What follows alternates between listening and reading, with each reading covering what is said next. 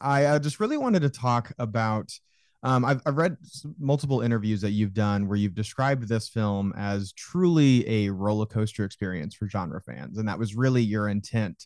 Um, but also, in addition to that, potentially, if they want to stick around for the conversation, having things in the movie that may spark said conversation and things that are dealing with real world horrors and things that are actually happening um, in our nation. Do you think that horror as a genre is particularly equipped um, to do both of those things, offer this sort of roller coaster experience, but also have some of those complicated and nuanced conversations? And if so, why? Wow, what a great question. Um, well, let, let's unpack it together. I, I don't have a big thought out answer ready for you. So I, let's, I'm going to do a little like verbal exploration here uh, of what you just said.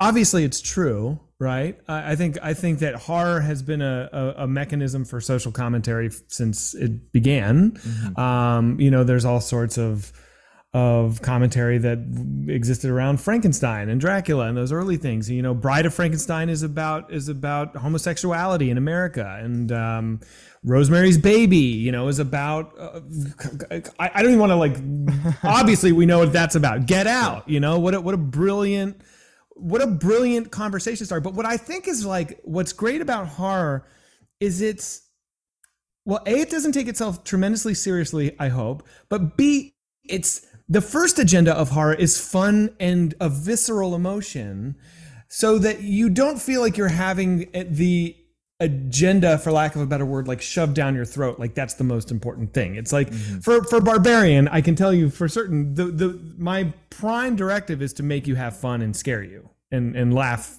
hopefully. And then be, below that, yes, like there's a conversation to be had. I'm just kind of parroting your question, I realize, but dude, I don't know, man. I'm kind of out on an island here. I've just talked myself into a circle, but it does it does seem to work. And um, fuck me. Let's leave it at that. Let's just say, yeah, it, it always has worked. It's I, I just feel like it's a good back door. It's like a Trojan horse to get these ideas out there. Mm-hmm. You know what I mean? Yeah, like you the, sign up for the thrills, and and then you're also presented with with like, you know, something a little meaty. It's like yeah. uh, Mark Duplass. I, I worked on this uh, documentary series uh, called Sasquatch with, with him. Mm-hmm. Um, and as we were kind of getting it all ready to go out to the world, he was just like, it's, I like shows like this because it's like Doritos and your vegetables, like wrapped up in one. Like you think you're eating Doritos, but then we sneak in some broccoli every now and again. And I feel like that's, that's kind of what we're trying to do with this movie. Yeah, a little sugar helps the medicine go down. There you sure, go. That's a better way to say it. What am I doing? Doritos and broccoli. Dorito- Mary I mean, Poppins said it best. There it is. That would have been a different song. Doritos yeah. and broccoli helps the medicine go down. yeah. um, but I really feel like one of the contributing factors to make this movie such a roller coaster is watching this character that you almost immediately empathize with. Uh, and sure. so often you have a knack of putting them in such horrible situations, but a lot of these situations that they're put in are because of their own decisions and because of their own heart, not out of uh, idiocy or them are uh, being um, too naive of what's going on. They're fully aware of the danger that they're putting themselves in, but they are because of who they are as, as a character. And I mean that literally. Um, in your mind as a writer, how do you go about crafting a character who the audience can still emotionally engage with, but also see them put themselves in these situations where you're just screaming at them like, no, don't right. go down that door. Don't go yeah. down the hallway. I mean, for so for the character Tess, that's just me. I just wrote her as me. Like, how would I how would I handle this? And like, um, you know, she does call nine one one. She does do all the things. She does take the photo of, of his driver's license and lock the doors and all that. Um, that's what I would do. You know, I just want to I just want to treat her with the same intelligence that I would ex- expect of myself. And I feel like an audience can watch a horror movie where a character makes decisions that they don't agree with. You can still be on board if a character is doing something you disagree with. But if they do something that you don't believe that they would do, then you lose the audience. Does that make sense? Totally. So I, I just knew like, this is who Tess is. Tess would go down this dark staircase if th- if she thought this guy had fallen down the stairs and broken his leg and he was right. Mm-hmm. She doesn't know she's in a horror movie. I can understand how she would step down those stairs. I don't think it's advisable. I think I would I would tell her not to if I was, you know, there, but I believe that she would. You know what I mean? Mm-hmm. So um, it is a delicate line, and and often, you know, um, horror movies fall one side or the other, you know. Eventually, every horror movie's character has to go into the darkness. So exactly. you, it's heavy lifting to to earn that, you know. I'm, I, I hope I pulled it off. We we will see what people think. But uh, it's think, funny because yeah. I watched the trailer and like so many of the comments are like, okay, she's stupid. I would never go down there. And I'm like, okay, I know you wouldn't, but um, she yeah. would. Well, That's I think difference. You also do a, a great job of teeing it up to where you you establish her as an intelligent character and you have that great mirror sequence. Mm-hmm. It's like, no, she's smart. She knows that she's in this dangerous situation. And it's more because she's a good person and she wants to help her friend. Yeah. It's not she's like, oh, what could be down here? I feel like she knows that it's probably bad news. Yeah, yeah, yeah. You've also said uh, in interviews that this movie was a result of kind of a late night garage, almost sort of kind of like writing exercise in the very garage that this interview is in. This is the garage. Here's um, my washer um, and dryer. and, yeah. Um, and you also said that you didn't start writing this movie with like theatrical ambitions in mind. I, I didn't start writing this movie to be a movie. I didn't. Yeah. I didn't start writing this thinking this would ever um be shown to another human being, you know. I just mm-hmm. wanted to write this one scene and and just have fun for myself. It literally the way like a little kid uses crayons is, mm-hmm. it was my kind of spirit of writing this. It was fun. Yeah. Um and then I just kind of followed my fingers and and you know it, I I didn't know where I didn't outline it. I didn't know what was going to come next. Mm-hmm. So when the big turn happens, you know, that was just me being being like, What's what's going to happen? Like, I didn't know what was under the house uh, any better than she did. And mm-hmm. and I thought that, um, you know, Stephen King has this really, really great um, writing analogy where he says, like, you're an archaeologist, you know, you're digging up a dinosaur fossil bone by bone by bone. You don't know what the dinosaur is going to be. You don't know what shape it's going to be. You don't know what you've got on your hands. Mm-hmm. You just have to like discover it as you go. And I think that's such a um, a joyful way to write. You know, yeah. as opposed to the intellectual, like, you know, note cards on the on the wall and, you know, intellectualizing everything and outlining it so that, you know, before you write page one, how it's going to end. Like, that's great. I'm sure there's probably a thousand movies that I deeply, deeply love have been crafted that way. But mm-hmm. this just wasn't one of those experiences. When you started off on this venture, did you have any initial kind of ambitions that when you now see the final product, you realize have completely changed or evolved since when you initially started working on the project? Hmm. I, no, uh, quite, quite honestly, and this is going to be probably frustrating for, for other filmmakers, but like the movie I wrote is pretty much dead on the movie that's on the screen. You know, the only compromise I had was that the denouement happens on top of a water tower and not a church. I wrote it as a church, but when we got there, there wasn't a church at the end of the block. There was a water tower. And I was going to, I was going to have them build a church and C G I out the water tower. And then my D P was like, why don't you just use the water tower? And I was like, oh, yeah, great. And so that's that was the big compromise. Um, I'm sure there's like lots of little tiny things here and there, but like overall, like, you know, it it just it just I was really lucky to be able to just kind of port the script into the screen. Mm-hmm. And I also uh, at that great Q and A that you did at the Arrow, somebody had asked uh, about the title of the film, which is sure I'm something you've been asked a lot during your press tour, but it did really remind me of something in your answer. Uh, and you also recently tweeted that uh, Jordan Peele's Get Out was one of your favorite horror films. And one of my favorite personal anecdotes that he did uh, when he was doing press for the movie is saying how there was this fan theory Uh, with the Froot Loop sequence uh, and the the milk being separated. And this fan thought that that was this complex, deep metaphor about segregation in America. And he was like, oh, I just thought that that's something like a, a crazy person would do. Are there any moments in this movie that either fans or studio notes or actors or whatever brought moments of depth uh, that you didn't initially intend to be there? And you kind of were like, oh, no, that was there from the start. There's so many. There's so many. Some I've taken credit for that are I shouldn't because they're not my idea. For example, the art director, this wonderful woman, Rossi, uh, she in Frank's bedroom, this is spoiler territory here, but in Frank's bedroom, she put in this giant beachscape. I don't know if you noticed, there's there's like a big palm tree and an oceanscape in his mm-hmm. bedroom. And to me, it was it was the most perfect thing because when we meet A J, he's at the beach. He's at he's in front of an ocean. And in my mind, A J and Frank are really the same person. Like they're they're, you know, Frank is the crystallization of everything that's wrong with A J. So when A J's confronting Frank and looking at his behavior, he's really like looking at, at a deep, dark part of himself. And I just feel like the beach parallel, and I leaned into it with that that Hawaiian music in post, that is me trying to just like signal to the subconscious, like these guys are connected. Um, so that was a cool, happy accident. Uh, A J singing a song when we meet him about killing snakes.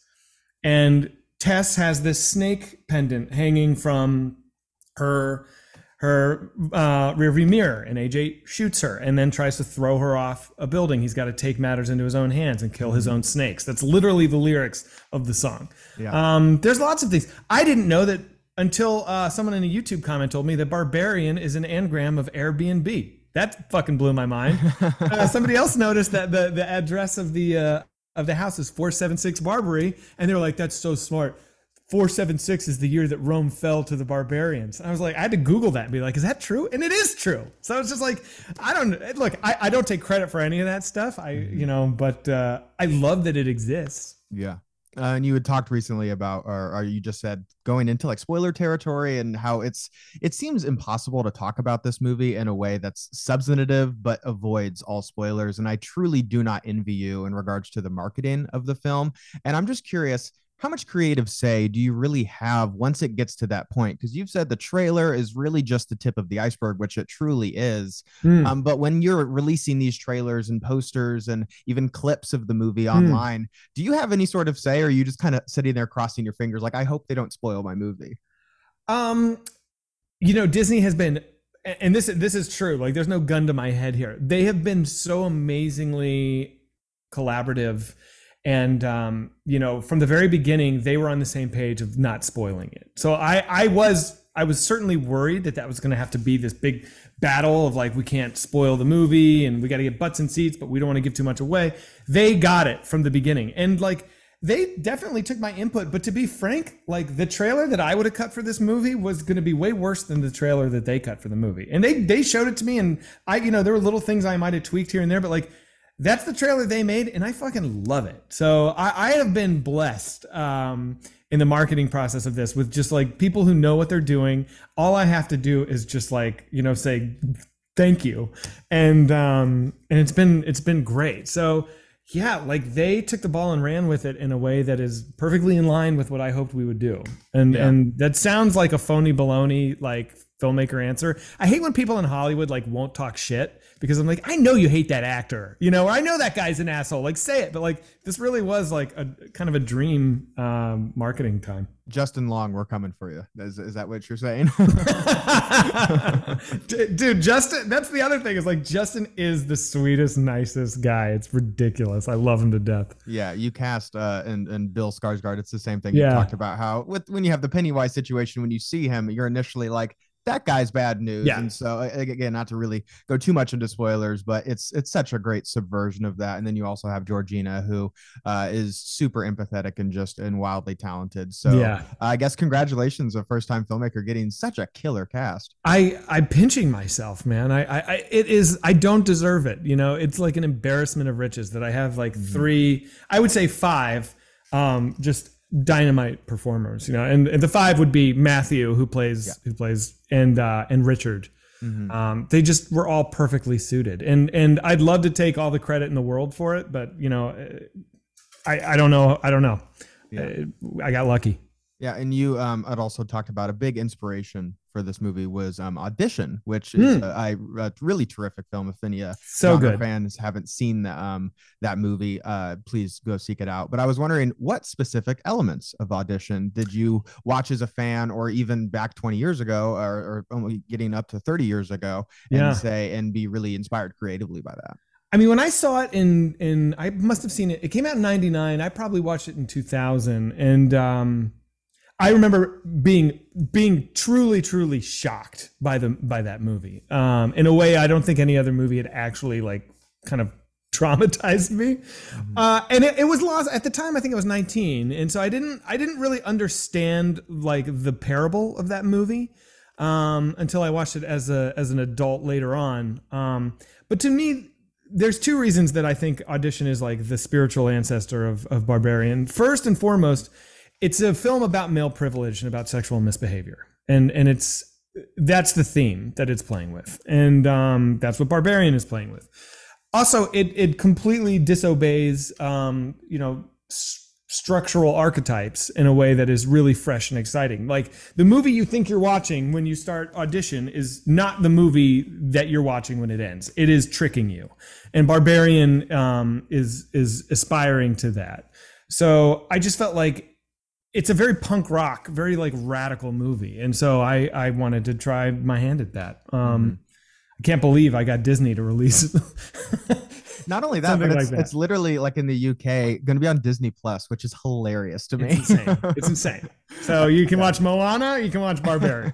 yeah, I, I, I'm just hoping that there's some, uh, you know, old British woman who accidentally stumbles across this uh, movie and is just absolutely terrified. um, you've also talked before, not only impressed for uh, for this movie, but also uh, prior works that you've done, that you're a big Radiohead guy. I'm um, a big was, Radiohead guy. And uh, you've said that it's one of, if not your favorite bands of all time. Uh, are there any songs or albums that you would assign to be in Barbarian if you had to say this song or this album captures the mood of Barbarian in a way? Holy shit. Um, no, no, I don't think so. Um, I feel like Radiohead exists on a completely separate plane than this, than this movie does. So, so no, I'm not going to, I'm not going to pull them down to my level. Yeah. Yeah. Are there uh, any uh, songs or, or artists that you listen to during the writing process? I'm always yeah. fascinated about like, what's the, when you, when you sit so, down to actually write, what's the wh- vibe like? When I sit down, I, I write, I wrote Barbarian. I don't do this for everything, but I wrote Barbarian in this room at night. And I've got these colored lamps, which I guess you can't see that, you know, I've got like that little app on my phone that changes the light in here. So I, I turn it like deep red or red and green or something, some cre- creepy low light thing. And I played Um, I made a playlist on Spotify, which is public. Anyone can go and listen to it. That's called Right To This Now. Um, and it's just really sinister ambient music. And there's one track in particular that just locked into me. And it's it's the song called Necro by this artist, A zero zero zero one. I think three zeros or two zeros. Um, and it is just a pulsing, sinister synth sound. And when I heard that, it just like, it it like set something off in my brain. And I listened to that a thousand times as I was writing this movie. And it's in the movie. I got the song. It's in the movie. So when she like steps down to that dark hallway the first time, it's this like boom, boom, boom. And that's I that's the song. So um, yeah, just a lot of like really gnarly, sinister, quiet ambient music. Yeah, and uh, I remember you had mentioned that, and that moment in particular really did stick out with me. So isn't it great? Track, it's so so effective too. But um, you're very clearly like a big music guy, and this being your first time uh, feature-length film, what was it like to finally get your hands on like this is the score for my movie? What was that like? I'm not there yet. I still don't feel like the movie even exists yet. You know what I mean? Like I, I once it's born out into the world, and I get people's reactions. Right now, it still feels like it's in the womb. So I, I have yet to like spike the football, as it were. You know, everything still feels like very delicate and fragile. And and so um, I have not done a victory lap of any kind. Mm-hmm. Yeah. And uh, there's something that's obviously going to be uh, on a lot of people's minds when watching this is just the two different um, genres really at play here. And something I found so fascinating about the movie is as Georgina herself really descends down the stairs, the movie itself kind of descends further and further into yeah. madness.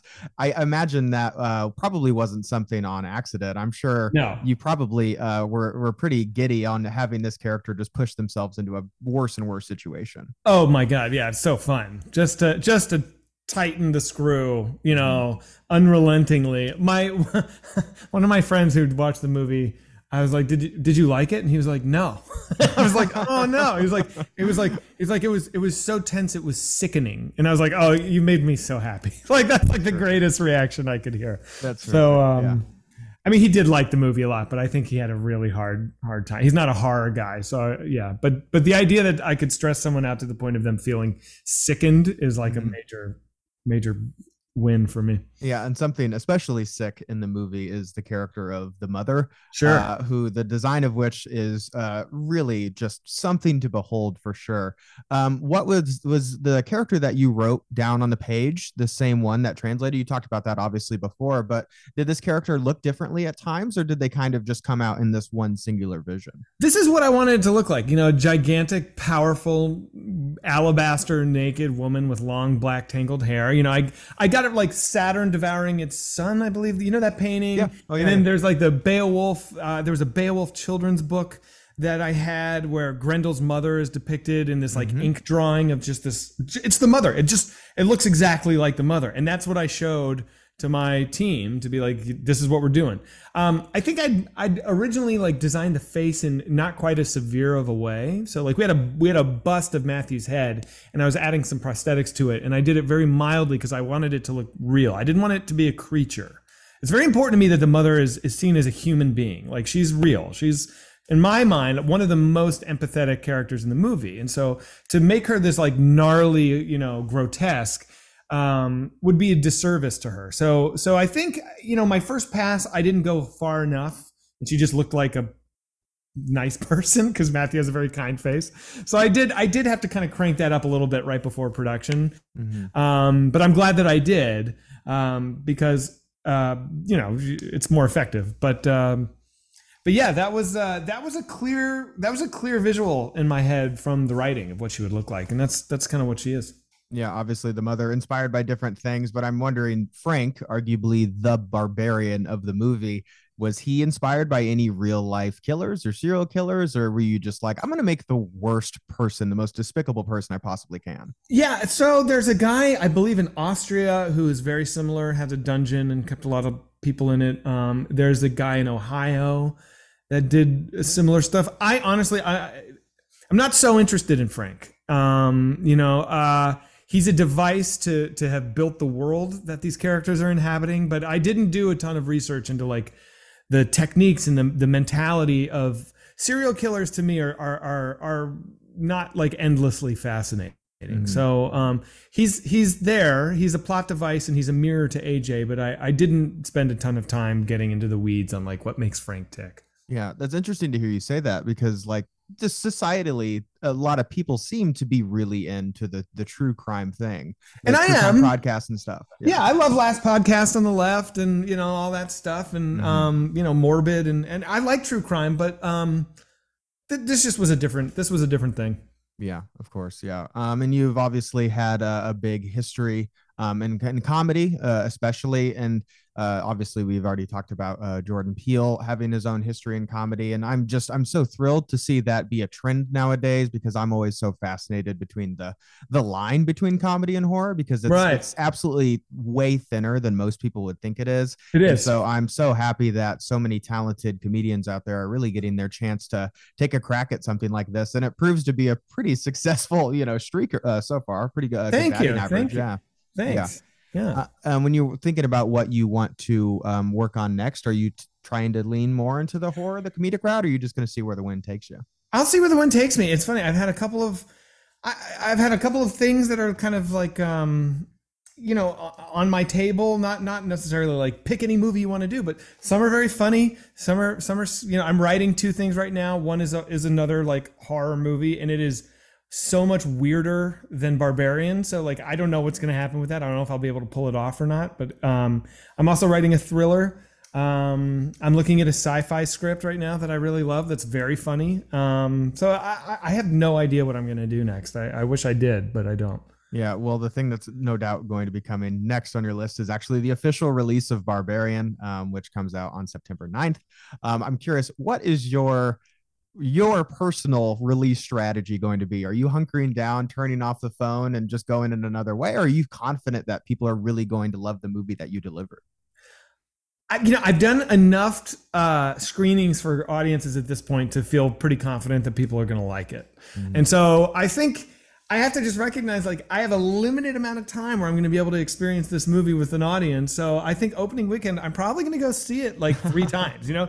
Maybe I'm vain, you know, maybe this is narcissism, but I just think like while I can, I should do that, you know, because once it's gone from theaters, it's gone from theaters. Yeah. So, yeah, I'm going to go see it. And I'm going to I'm I, listening to people experience it is is really exquisite for me. So I'm going to yeah. drink it in as much as I can. Yeah, the the screening at Arrow that I uh, talked about for Beyond Fest was probably one of my favorite movie going experiences of the year, because it truly is a roller coaster, and being able to be surrounded by an, a packed crowd, not just of movie fans, but genre fans. Yeah. Um, this is one of those movies. When I reviewed it on TikTok, I was like, if you're a genre fan, you really owe it yourself to see Barbarian, because it's a it's a sight to behold for sure. Thank you so much, man. Thank you. Yeah. yeah. Um, any last uh, uh, notes about the film or anything that you want to share for fans to maybe give them that last nudge to go see the movie? The only thing, well, if if you've listened to this whole interview and you're on the fence about seeing the movie, it's been spoiled. So that's too bad. So what I would normally say is, like, the trailer does not tell you the whole picture. You know, the trailer is the tip of the iceberg. I promise you'll be surprised. I promise you it'll be fun. Like, go take a roller coaster ride. Better to go on a roller coaster in a theme park than watch a roller coaster on your phone. You know, go experience it for yourself. Um, but... We've we've we've we've gone past the line where that would be appropriate. So let's. True. That's true. yeah, I'll, well, Zach, I'll leave it at that. Zach, thank you so much for speaking with me. It really was a pleasure. Uh, and yes, genre fans, if if you've sat through the interview, sorry that you've been spoiled. But uh, yeah, do it to or uh, you owe it to yourself to go check out Barbarian. It's a lot of fun. Thank you so much for ha- having me, man. It was a pleasure speaking with you. Of course. Yep. And uh, good luck on the rest of your press tour. I'm sure this is going to be uh, quite an adventure for you, buddy. It's a blast. It's a blast.